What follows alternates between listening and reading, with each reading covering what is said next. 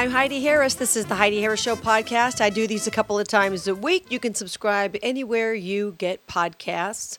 Sometimes I put portions of the show on the podcast because I do a live radio show five days a week on AM 670 KMZQ in Las Vegas. You can find information about that at HeidiHarris.com. You can also listen live at HeidiHarris.com. So sometimes I put parts of my live show on the podcast. Other times I just talk about whatever or do longer form interviews. Just depends on you know what interests me that particular week. Obviously, with the election continuing at this point, I wanted to say a couple of things I think are important.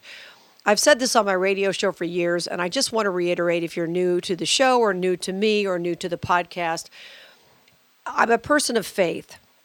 And that's the most important thing in the world to me. And that's what I filter everything through. Now, I wasn't always. I wasn't a Christian until I was 21. So I certainly know how the other side feels. When I say the other side, I mean the people who don't believe in Christ, don't go to church, think it's all crazy, or whatever it might be. So I understand how they feel about things. But since I was 21 years old, I've been a Christian. And I haven't always been a perfect Christian. I'll never be a perfect Christian. There were times in my life I took it more seriously, like a lot of other people. You know, when you're a baby believer, you really don't know much about it yet. And obviously, every decision that I make in my life, I try to filter through the Word of God and make sure that I'm lining up with God. Am I always? Of course not. Nobody is. But I certainly try to do that. And as I get older, I try to get better at it. Certainly, the major decisions in my life, like who I married and things like that, I absolutely made sure I lined up with God on those kinds of things. So, anyway, not a perfect person any more than anybody else is. But I do take my faith seriously. And one of the things I've seen over the last couple of years is this hero worship of Donald Trump. I remember going out and speaking to a group of people before the 2016 election, and one woman got up and she said, Well, Donald Trump's going to save us. And I said, No, he's not. Because if he had the power to save us, he'd have the power to destroy us. No politician has that. Now, if you look at the Bible, open the Bible, pick a page, there's some rotten leader in charge, almost always. And at no point, Old Testament or New Testament, did any leader, spiritual leader, say, you know, we can't do anything because we got so and so in office. You didn't hear Jesus saying, Well, I'd like to get this thing going, but you know, we got Herod, and till Herod's gone, we really can't do anything. Now, if you're not a person of faith, open a history book and look at history. I mean, we don't have it anywhere near as bad as people have throughout human history because they had bad leadership, evil leadership, and all kinds of atrocities were committed on the public throughout human history. I hope you know that. So Donald Trump has been, and I hope he remains president. I don't know at this point. Nobody does. There are all kinds of legal challenges, and there should be because there's all kinds of voter fraud coming all over the place that you had to know. Same day registration in Nevada. You know, nobody has to have an ID. Uh, ballots were sent to everybody, even people who no longer lived here. I mean, it's just insanity. The Democrats have created this. This is what they wanted, and they hope to benefit from the insanity and chaos, and often they do. But if but Joe Biden becomes the next president of the United States, I can tell you something right now that's not going to happen. I'm not going to lose my mind. I'm not going to be happy about it. I'm going to be very bummed. I'm going to be sad that at least half the country or almost half the country thought he was a good pick. He or his people behind him, because obviously this guy can't control anything. He can't run a Zoom meeting, much less the country.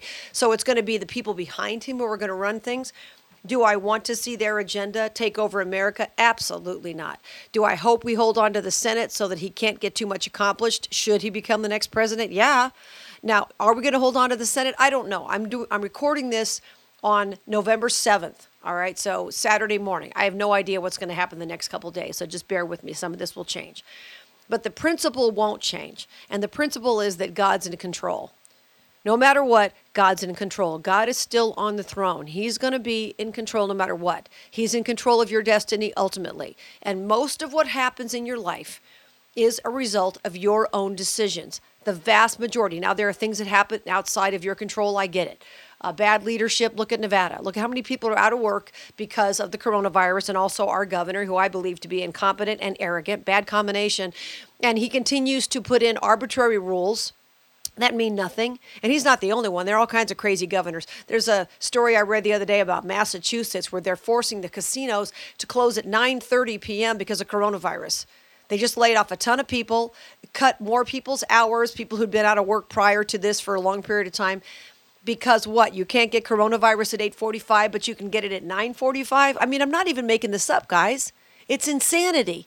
There are people who are arrogant and incompetent. Some just really don't know what they're doing. Some are following the lead of other arrogant people. Some want to hold us down. They like the power that they feel like they're wielding over us with the masks and all of that. And so I don't think this is going to be over with the masks and all that after the election. But there's a lot of arrogance, a lot of incompetence, and a lot of certainly that affects you if you are a casino worker, for example, right now, and you can't go back to work or you're not making the money you were because of the fact that the governor continues to put in ridiculous, arbitrary rules, while a couple of people have already gotten coronavirus in his own office. So I could harp on that all day long, or I could focus on the fact that God is more powerful than any of these people. So even if you lost your job, and people close to me have lost their jobs as a result of coronavirus and the layoffs, okay? So I get it. Believe me, I do.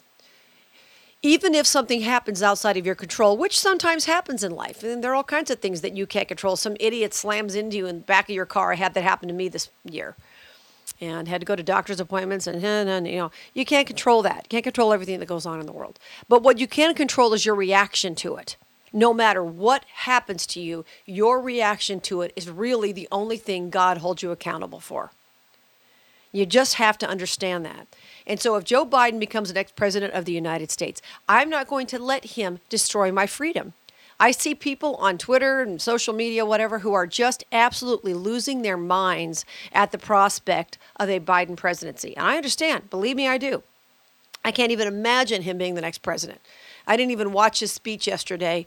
He did a speech. He's not really totally claiming victory yet, but he's trying to hint around. I can't even stand it. It's going to save me a lot of time not watching him speak. I don't want to hear him. I don't want to hear anything out of his mouth. I really don't.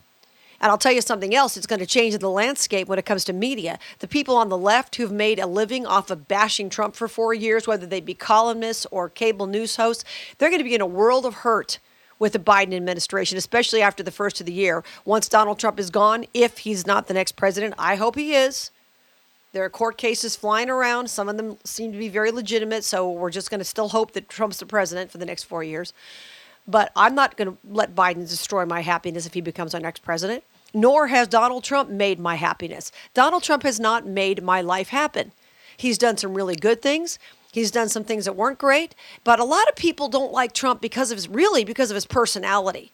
They're more offended by his personality and the things that he tweets than they are the things he's actually done. And the thing about Donald Trump is, yes, he goes in elbows out a lot of times with various things, and he could be more diplomatic. I know that. But the bottom line is, he has upset the apple cart of the establishment on the left and the right, who've always done it one way, and that means doing nothing. And Donald Trump has gone in there and said, wait a minute, why can't we do this? Why can't we make America more energy independent? Why can't we do things that are uh, promoting peace in other parts of the world? Why can't we get through an administration without sending people to war? Why can't we do these things? And that's what he's done. And that's what a lot of people who support him like.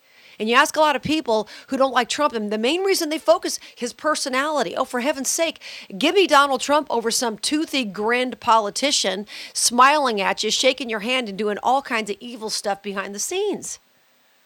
There are a lot of people who you may think are likable, but they're evil, evil, evil people. Once again, I'm not going to lose my mind no matter who the next president of the United States is. If it's Donald Trump, good. That's fantastic. Even if it's not his Supreme Court picks and other things he's done, will have lasting impact. And I'm excited about that. But if he's not the next president for the next four years, and I guess we're in for a bumpy ride for the next couple months with court cases and this and that, and whether Trump's going to leave and all these things, we don't know. But I can tell you this God is still on the throne, and that's where I put my faith. And he is absolutely my anchor when it comes to anything like this. I don't put my trust in politicians. The Bible's very clear. Psalm 146 3, one of my favorite passages in the Bible. Don't put your trust in princes and men who cannot save. They can't save you. Now, sure, they can take your money. They can try to chip away at your freedom. They can make you, you know, a little irritated when you see what they're doing. But you know what? They aren't in charge of my future. They're really not.